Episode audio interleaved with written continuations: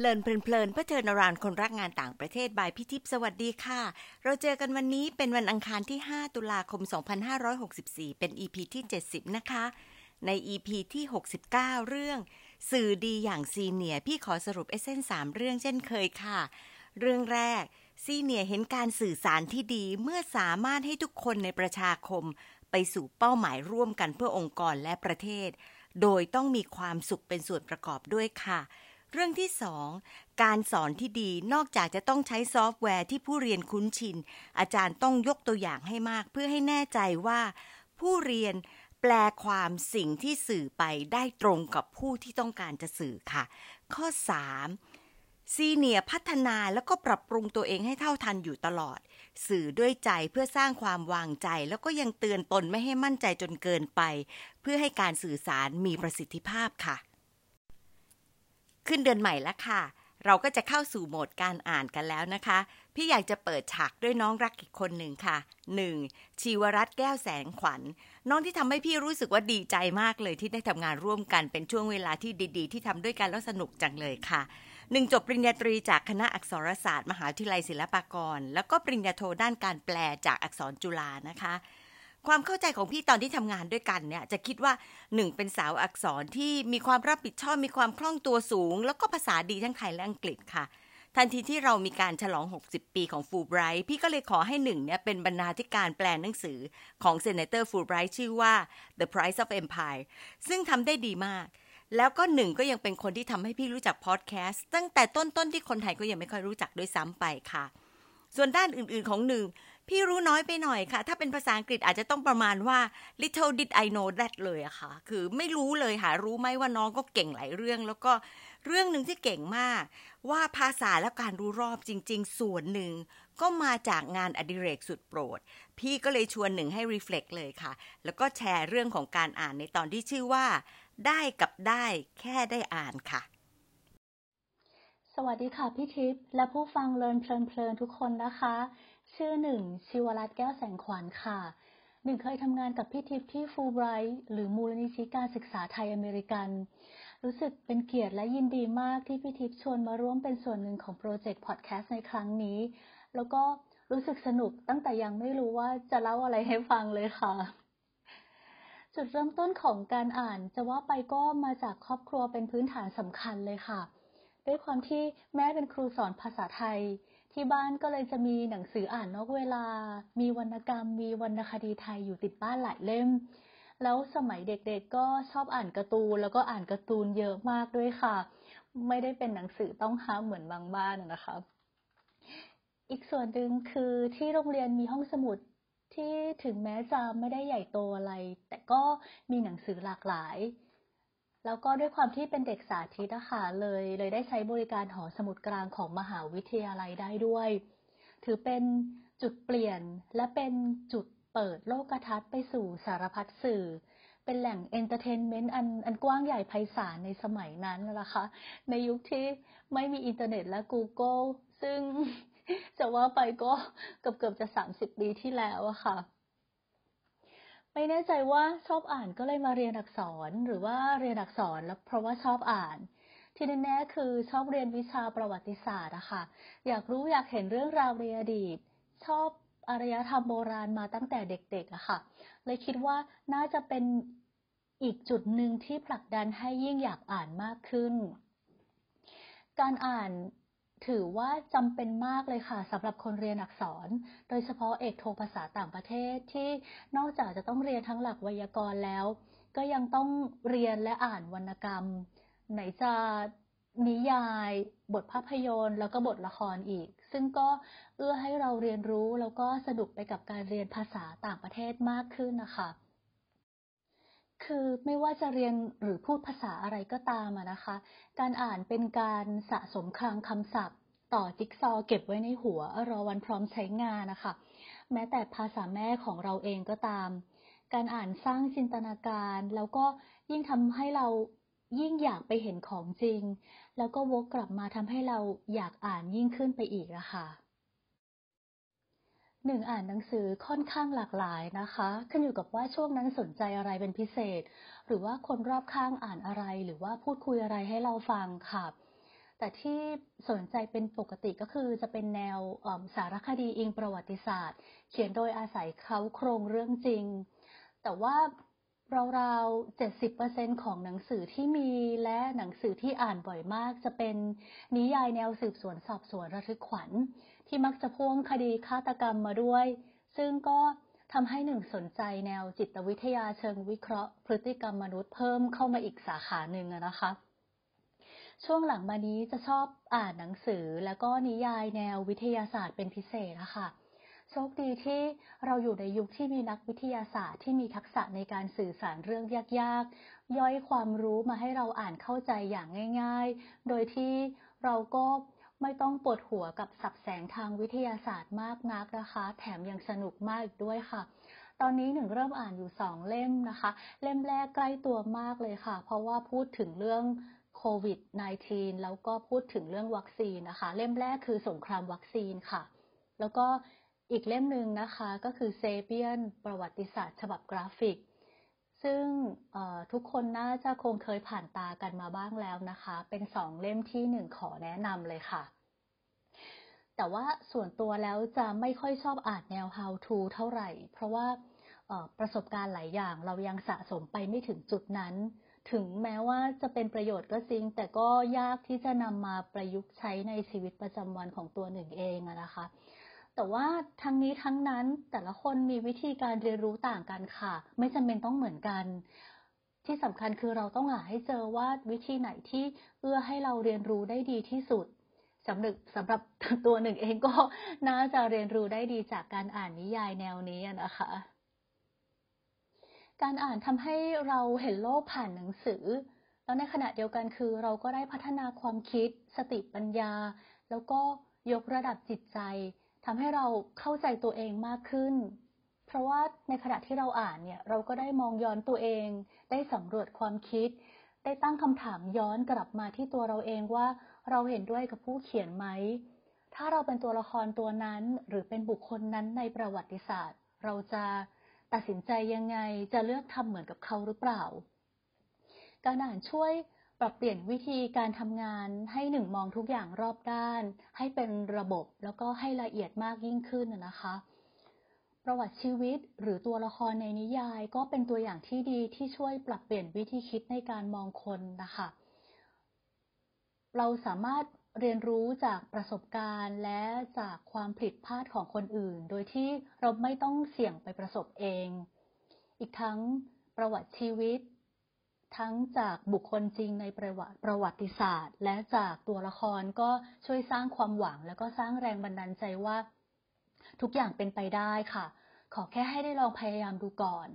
ถ้าทำได้ก็ถือว่าประสบความสำเร็จ แต่ว่าถ้าเฟลก็ถือว่าเป็นประสบการณ์นะคะอีกหน่อยตอนอายุสักเจ็ดสิบแปดสิบมองย้อนกลับมาก็ไม่มีอะไรให้ต้องเสียดายมาก เสียดายว่าไม่ได้แม้แต่จะลองทำนี่ น่าเสียดายกว่าทำแล้วพลาดอีกนะคะ แล้วก็อย่างที่เขาว่ากันว่าอออย่าตัดสินหนังสือจากหน้าปก คนก็เหมือนกันค่ะ การอ่านโดยเฉพาะอ่านประวัติศาสตร์หรืออ่านนิยาย เหมือนเป็นการจำลองชีวิตคนกลุ่มหนึ่งที่อยู่ในบริบทสังคมหนึ่งที่อาจจะมีวิธีคิดและพฤติกรรมต่างจากเรามาก ย่นย่อมาให้เราได้เรียนรู้ภายในระยะเวลาการอ่านหนังสือหนึ่งเล่ม แทนที่จะใช้เวลาทั้งชีวิตนะคะ เพราะฉะนั้นการอ่านก็โดยเฉพาะการอ่านนิยายนะคะ ก็คล้ายกับการอ่านคนที่มีภูมิหลังหลากหลาย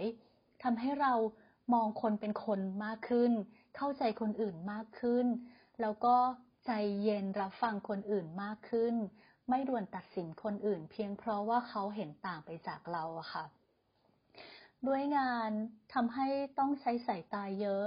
ยอมรับว่าพออายุมากขึ้นทำให้เราอ่านหนังสือน้อยลงอะค่ะ เพราะงั้นการอ่านสำหรับหนึ่งในวัยนี้ก็เพื่อเบนความสนใจ ให้สมองหยุดคิดหยุดเครียดเรื่องงานก่อนนอนนะคะ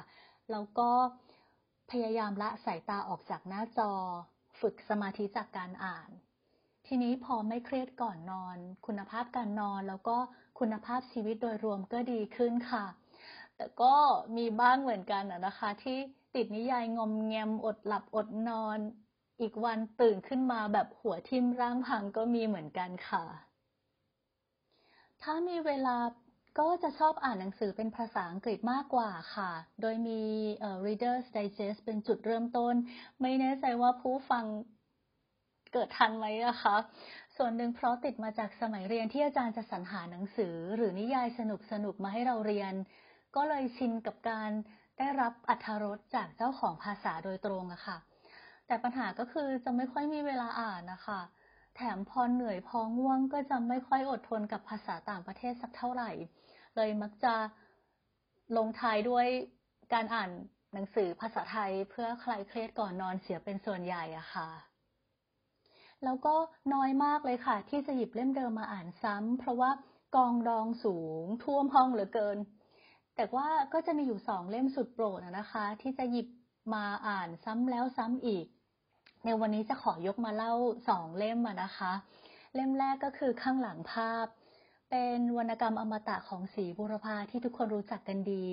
เเล่าเรื่องราวความรักของหม่อมราชวงศ์กีรติที่มีต่อหนุ่มน้อยนพพร ที่สอนให้เราเข้าใจความรักในอีกรูปแบบหนึ่ง ตอนเด็กหยิบมาอ่านซ้ำบ่อยๆ โดยที่ก็ไม่รู้ว่าทำไมนะคะ พอโตขึ้นมาถึงเข้าใจว่าที่ชอบเล่มนี้เพราะเป็นจุดเริ่มต้นที่ทำให้เราตั้งคำถาม ว่าถ้าเราเป็นคุณหญิงกีรติ เราจะยอมทำตามใจปรารถนาไหมหรือถ้าเราเป็นนพพรเราจะมั่นคงในความรักและฟันฝ่าอุปสรรค เพื่อให้ได้ครองคู่กับคนที่เรารักไหมเป็นเราเราจะเราจะตัดสินใจยังไงเมื่อต้องยืนอยู่บนเเส้นขอบของศีลธรรม แล้วก็ขนบธรรมเนียมในยุคนั้น กับความรู้สึกเสียดายเมื่อเวลาล่วงเลยไปทำให้อดตั้งคำถามเล่นๆกับตัวเองว่า ชีวิตเราจะเป็นยังไงนะบนเส้นทางที่เราไม่ได้เลือก เราจะมีความสุขกว่านี้ไหมแล้วถ้าตอนนี้เราเลือกได้ เราจะยังอยากย้อนกลับไปบนเส้นทางที่ไม่ได้เลือกนั้นไหมนะ อีกเล่มที่อ่านแล้วอ่านอีกนะคะ ก็คือเรื่องเจ้าชายน้อยค่ะ เหตุผลแรกก็คือ เพราะว่าถูกบังคับเรียนนะคะ ทั้งวิชาภาษาฝรั่งเศส และภาษาอังกฤษ ต่อมาก็ภาษาไทย พอโตขึ้นมาก็ยังหยิบมาพลิกอ่านบางบทซ้ำแล้วซ้ำอีกนะคะ เป็นเป็นวรรณกรรมสากลที่น่ารักมากนะคะ แล้วก็ได้รับการแปลหลายภาษานำไปสร้างซ้ำในหลากหลายรูปแบบ จนเมื่อปีที่แล้วก็มีนิยายตอนต่อที่มีชื่อเรื่องว่าการกลับมาของเจ้าชายหนุ่มน้อย ซึ่ง มักจะเป็นสองเล่มที่หนึ่งมักจะหยิบมาอ่านหรือว่ามาดูคู่กันนะคะเสน่ห์ของเจ้าชายน้อยคือใช้ภาษาเรียบง่ายนะคะ อ่านง่าย แต่ว่าก็เปิดช่องให้ตีตีความไปได้ไกลอะคะ่ะ อ่านในช่วงวัยหนึ่งก็ตกตะกอนความคิดความรู้สึกได้แบบหนึง่งความความสำคัญของเรื่องเจ้าชายน้อยก็คือ ย้ำเตือนให้เราคงความเป็นเด็กไว้ทำชีวิตให้เรียบง่ายที่สุด อย่าหยุดฝันแล้วก็อย่าหยุดจินตนาการ แล้วก็อะไรก็เกิดขึ้นได้ อะไรก็เป็นไปได้ค่ะ ซึ่งก็จะต่างจากการกลับมาของเจ้าชายหนุ่มน้อย ซึ่งไม่ใช่ภาคต่อนะคะ เพราะว่าผู้เขียนหายสับสูญไปนานแล้วค่ะ ถือว่าเป็นแฟนฟิกเพื่ออุทิศให้แก่เจ้าชายน้อยนะคะเจ้าชายหนุ่มน้อยถือเป็นตัวแทนของเราผู้อ่านที่กังวลกับความยุ่งยากในการเติบโต แล้วก็การรับมือกับการเป็นผู้ใหญ่ที่จะต้องจริงจังอยู่ตลอดเวลา ซึ่งถูกตีกรอบด้วยกฎระเบียบต่างๆ ต้องเจอกับการเปลี่ยนแปลง ความทุกข์ และการพลัดพราก ในขณะเดียวกันก็สอนให้เราเข้มเข้มแข็ง คงความเป็นตัวของตัวเองไว้ ไม่ถูกกลืนไปเป็นสิ่งที่คนอื่นอยากให้เป็น อีกทั้งก็พยายามค้นหา แล้วก็ตอบตัวเองให้ได้ว่าอะไรคือความสุขที่เราต้องการจริง ๆ เตือนให้เราอยู่กับปัจจุบัน พยายามปล่อยวางอดีต แล้วก็กังวลกับอนาคตให้น้อยลงค่ะ อ่านหนังสือได้อัธรสแบบหนึง่งฟังคนอื่น เล่าหนังสือหรืออ่านหนังสือให้ฟังก็ได้อัธรสอีกแบบหนึ่งค่ะ ช่วงที่ลามากจนไม่อยากใช้สายตา ไม่อยากมองหน้าจอ แต่ก็ไม่อยากอยู่เงียบๆ ก็จะฟังพอดแคสต์ช่องที่อ่านหรือรีวิวหนังสือให้เล่าฟังอะค่ะ ที่ชอบเพราะว่าคุยสนุกมีบทวิเคราะห์ แล้วก็มี spoil นิดๆหน่อยๆยั่วน้ำลายให้เราอยากซื้อเล่มเต็มเล่มจริงมาอ่าน อีกอย่างนี้ก็คือช่วยฝึกสมาธิได้อีกทางหนึ่งด้วยค่ะพอดแคสต์ช่องที่หนึ่งฟังบ่อยอันดับแรกก็คือ The Standard Podcast Readery Review หนังสือ The Standard เนี่ยเป็นสำนักข่าวออนไลน์ที่ที่แตกลายมาทำพอดแคสต์จริงจังที่ชอบเพราะว่าเป็นช่องที่มีเรื่องราวหลากหลายมากให้เราเลือกฟังนะคะ ได้อัปเดตความเป็นไปในสังคม ได้ทั้งสาระและบันเทิงในช่วงที่เราไม่ค่อยจะมีเวลาอ่านหนังสือนะคะ คนเล่าก็มีทักษะในการสื่อสารและการถ่ายทอดที่ดีอะค่ะแถมยังเล่าเรื่องได้สนุกและน่าติดตามด้วยค่ะ อีกช่องหนึ่งก็คือ Salmon Podcast หลับตาฟังหนังสือ In Ear Pocket Book คือ Salmon เนี่ยเป็นสำนักพิมพ์ที่ที่คิดว่าควรนำหนังสือที่มีอยู่อย่างมากมายของตัวเองมาทำเป็นคอนเทนต์ลงในพอดแคสต์ของตัวเองนะคะ เป็นหนังสือเสียงที่ไม่ได้มาอ่านให้เราฟังอย่างเดียว แต่ว่าใส่เสียงประกอบเข้าไปด้วย เพื่อให้ได้อัธรสใหม่ในการอ่านแล้วก็การฟังหนังสือค่ะ นอกจากนี้ก็ยังมีพอดแคสต์ช่องที่หนึ่งฟังบ่อยมาก ๆ เลยก็คือ Round Finger ของนิ้วกลมที่ทั้งเขียนและก็รีวิวหนังสือมี Mission to the Moon Podcast ของคุณรวิฐานอุตสาหะ ห้องสมุดหลังไม้ไทย PBS Podcast แล้วก็น้าหนวดหนังสือเสียงเล่าให้ฟังค่ะ เอาละค่ะ อย่างน้อยก็สบายใจได้ว่าถ้าโลกนี้ไม่มีหนังสือ หวังว่าจะยังคงมีพอดแคสต์มาเล่าหนังสือมาอ่านหนังสือให้เราฟังนะคะ แต่ถ้าโลกนี้เกิดไม่มีหนังสือขึ้นมาจริง ๆ ก็ก็คงเหงาค่ะ ก็คงจะได้นอนเร็วกว่านี้ด้วยมั้งคะ หัวข้อสุดท้ายนี้ทำให้หนึ่งนึกถึงหนังสือเล่มหนึ่งขึ้นมาค่ะ ชื่อ Fahrenheit 451 เขียนโดย Ray Bradbury ชื่อภาษาไทยคือ Fahrenheit 451 มีชื่อภาษาไทยสองเวอร์ชันนะคะ เวอร์ชันแรกคืออุณหภูมิเผาหนังสือ แล้วอีกเวอร์ชันหนึ่งคือเผาหนังสือให้หมดโลก ตามชื่อเรื่องเลยค่ะ คือเป็นนิยายวิทยาศาสตร์ที่เล่าถึงสังคม มนุษย์ในยุคที่ห้ามอ่านหนังสือ หนังสือเป็นของต้องห้าม ใครมีไว้ในครอบครองถือว่าผิดกฎหมาย ถ้าเจอต้องถูกเผาทิ้งทั้งบ้านทันทีเลยค่ะ เป็นนิยายที่ชวนให้เราตั้งคำถามที่ท้าทายสัญชาตญาณของมนุษย์ เมื่อถูกปิดกั้นเสรีภาพ และสิทธิขั้นพื้นฐานด้านการอ่าน ซึ่งคำตอบหรือผลลัพธ์อาจส่งผลให้เกิดการเปลี่ยนแปลงที่สั่นคลอนอิสรภาพ และวิถีชีวิตที่เราคุ้นชินนะคะ ด้วยหนังสือนิยายเล่มนี้เนี่ยได้รับการจัดอันดับเป็นนวนิยายหนึ่งในหนึ่งร้อยเรื่องที่ต้องอ่านก่อนตายของ Amazon และเป็นหนึ่งในสิบหนังสืออ่านนอกเวลาที่เด็กมัธยมอเมริกันทุกคนต้องต้องเคยอ่าน แล้วก็ยังเคยสร้างเป็นภาพยนตร์ถึงสองครั้งอะค่ะ ก็เลยเป็นหนังสืออีกเล่มหนึ่งที่หนึ่งขอแนะนำในในในครั้งนี้ด้วยนะคะ สุดท้ายนี้นะคะ หนังสือที่ดีคือหนังสือที่ตัวเราเองอ่านแล้วว่าดี ไม่ใช่หนังสือที่คนอื่นบอกว่าดี ใครต่อใครว่าดีแค่ไหน ถ้าเราไม่ได้อะไรจากการอ่านนั้นๆ ก็ถือว่าไม่มีประโยชน์หรอกค่ะ ขอเน้นย้ำว่าแต่ละคนมีวิธีการเรียนรู้ที่ดีที่สุดต่างกัน ซึ่งไม่จำเป็นต้องเหมือนกันด้วยค่ะ เพียงแต่ว่าเราต้องหาให้เจอ บางคนถนัดให้มีคนอ่านให้ฟัง ถนัดให้มีคนเล่าให้ฟัง บางคนถนัดเรียนรู้จากภาพ จากกราฟิก จาก mind map บางคนถนัดอ่านเอง ใช้เวลาย่อยเองช้าๆ บางคนถนัดอ่าน how to ที่สรุปย่อมาให้แล้ว อย่างตัวหนึ่งเองก็คิดว่าเรียนรู้ได้ดีที่สุดจากการอ่านนิยายนี่แหละค่ะ ขอขอบคุณพี่ทิพย์ที่ให้โอกาสหนึ่งมาเล่าเรื่องราว และประสบการณ์การอ่านในวันนี้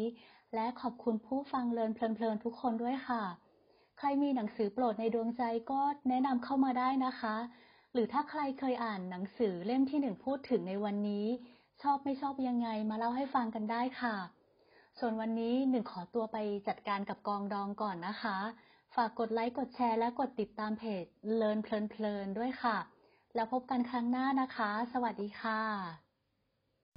ขอบคุณมากเลยค่ะหนึ่ง เห็นภาพเลยว่าทำไมถึงชอบอ่าน พื้นฐานการอ่านจากครอบครัวนี่เป็นเรื่องสำคัญ แล้วก็เป็นเรื่องดีจังเลยค่ะทำให้หนึ่งเป็นหนอนหนังสือที่ไม่เป็นเนิร์ดนะคะ แล้วก็ที่แชร์มาเนี่ยรู้เลยว่ามาจากการ reflect เยอะมาก ยิ่งฟังก็ยิ่งได้คำตอบจากคำถามที่พี่มีอยู่ในใจค่ะ ขอบคุณหนึ่งที่ช่วยออกเสียงเชียร์ให้คนกดแชร์กดไลค์ด้วยนะคะ ฟังแล้วขำเหมือนที่ podcaster ทั้งหลายชอบพูดแต่พี่ไม่เคยเลยค่ะ ตอนนี้อยากจะสรุปเป็น 3 เรื่องนะคะ เรื่องแรกก็คือหนึ่งที่ให้เห็นถึงประโยชน์ของการอ่านที่พี่คิดว่าถ้า list ได้ยาวมากเลยค่ะ ชอบเป็นพิเศษตรงนี้ค่ะ การอ่านเป็นการสะสมคลังคำศัพท์ ฝึกให้สร้างจินตนาการให้คิดตามแล้วก็ตั้งคำถาม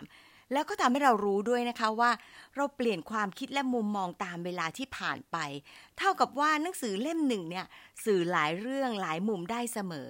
ส่วนการอ่านที่บอกว่าเป็นการฝึกใช้ภาษาที่สละสลวยด้วยเนี่ยทำให้พี่นึกถึงว่าทำไมหนึ่งถึงเขียนได้ดีนะคะ เวลาเอดิตงานของหนึ่งเนี่ยพี่จะทำได้เร็วมากเพราะไม่ต้องปรับมากเลยค่ะ ก็เห็นได้ชัดว่าการอ่านนั้นประโยชน์เยอะแล้วยังเชื่อมโยงกับการเขียนได้เป็นอย่างดี เรื่องที่สองการเห็นโลกผ่านหนังสือ หนังสือที่เราเลือกจะบ่งบอกความเป็นเราหรือความสนใจของเราในชั่วขณะใดขณะหนึ่งได้ด้วยเหมือนกันนะคะ อาจจะอยู่แบบนั้นหรือเปลี่ยนก็ได้ แต่ไม่ว่ายังไงก็ตามค่ะ เราได้พัฒนาตัวเองในหลายด้านตลอดเวลานะคะ พี่ชอบที่หนึ่งบอกว่าอ่านแล้วจะรีวิวทำให้ได้ประเด็นที่เราประทับใจ ที่คิดว่าจะเป็นประโยชน์เอาไว้คิดหรือว่าเลือกหรือว่าเชื่อมโยงนะคะ นึกถึงนักเขียนชาวญี่ปุ่นคนหนึ่งเลยค่ะ เขาเล่าว่า เวลาเขาไปบรรยายที่ไหนเนี่ยคนชอบมาหาเขาบอกโห ชอบหนังสือของคุณมากเลย ได้อ่านเรื่องนั้นเรื่องนี้ แต่พอก็ถามว่าชอบเล่มนั้นตรงไหน มีคนตอบได้น้อยมากเลยค่ะ พอพี่อ่านเล่มนั้นเสร็จพี่ก็พยายามที่จะตอบไปถ้าเผอิญเจอนักเขียน แล้วมาถามแบบนี้เนี่ยพี่จะตอบยังไงเหมือนกันนะคะ จุดนี้ก็เป็นจุดดีที่เราควรจะต้องเอามาใช้เหมือนกันค่ะ สิ่งที่นักเขียนญี่ปุ่นคนนี้บอกค่ะ ก็ตรงกับสิ่งที่หนึ่งทำอยู่นะคะก็คือ บอกว่าถ้าเราอยากจะจำได้ ต้องเขียนหรือว่าสอนต่อค่ะ เราถูกจริตแบบไหนเราก็เลือกทำได้เลยนะคะเรื่องสุดท้ายเราไม่จำเป็นต้องชอบอะไรเหมือนกัน หนึ่งก็มีหนังสือที่ชอบอาจจะคนละสไตล์หรือคล้ายกันกับพี่นะคะ แต่มันถือว่าเป็นความเพลิดเพลินจริง ๆ แล้วก็ได้เรียนรู้ทั้งสิ้นค่ะ พี่ยังมองว่าเป็นประโยชน์ที่จะเพิ่มความหลากหลายในการคิด เออ มุมนี้เราไม่เคยคิดเลยนะ แต่อีกคนหนึ่งคิด เป็นเพราะว่าอะไรแล้วก็ต่อยอดความคิดกัน แต่ละคนก็ได้พัฒนาวงสนทนาก็น่าสนใจ องค์กรก็จะได้ประโยชน์ด้วยค่ะ หนึ่งบอกว่าเวลาอ่านอ่านตามถนัดค่ะ หรืออาจจะฟังการเล่าตามที่ถูกใจ พี่ก็เลยคิดว่าคนยุคนี้โชคดีจริง ๆ ค่ะ เพราะหนึ่งบอกว่าถ้าโลกนี้ไม่มีหนังสือหนึ่งอยู่ได้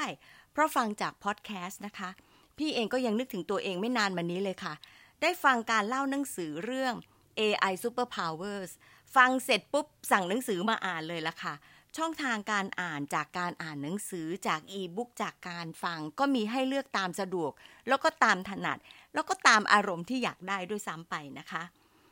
พอพี่หนึ่งอ่านหนังสือชื่อ Fahrenheit 451 ก็ได้มองอีกมิติเหมือนกันนะคะว่า การไม่มีหนังสือเป็นเรื่องท้าทายสัญชาตญาณมนุษย์ และสิทธิขั้นพื้นฐานด้านการอ่านอย่างชัดเจน แสดงว่าไม่มีหนังสือแล้วก็โลกนี้ลดความสุขไปอีกเยอะเลยล่ะค่ะ เป็นยังไงคะตอนนี้มารีเฟล็กกันเลยค่ะ ความชอบอ่านของเราเกิดจากอะไร หนังสือที่ชอบและใช่คืออะไร คล้ายกันกับที่หนึ่งบอกหรือเปล่าคะ และเรามี action อะไรเมื่อเราอ่านหนังสือจบ จะหนึ่งบทหรือหนึ่งเล่มมีปฏิกิริยาอะไรกับมันหรือเปล่าคะขอบคุณที่ตามฟังนะคะ แล้วก็พบกันวันอังคารหน้าค่ะ สวัสดีค่ะ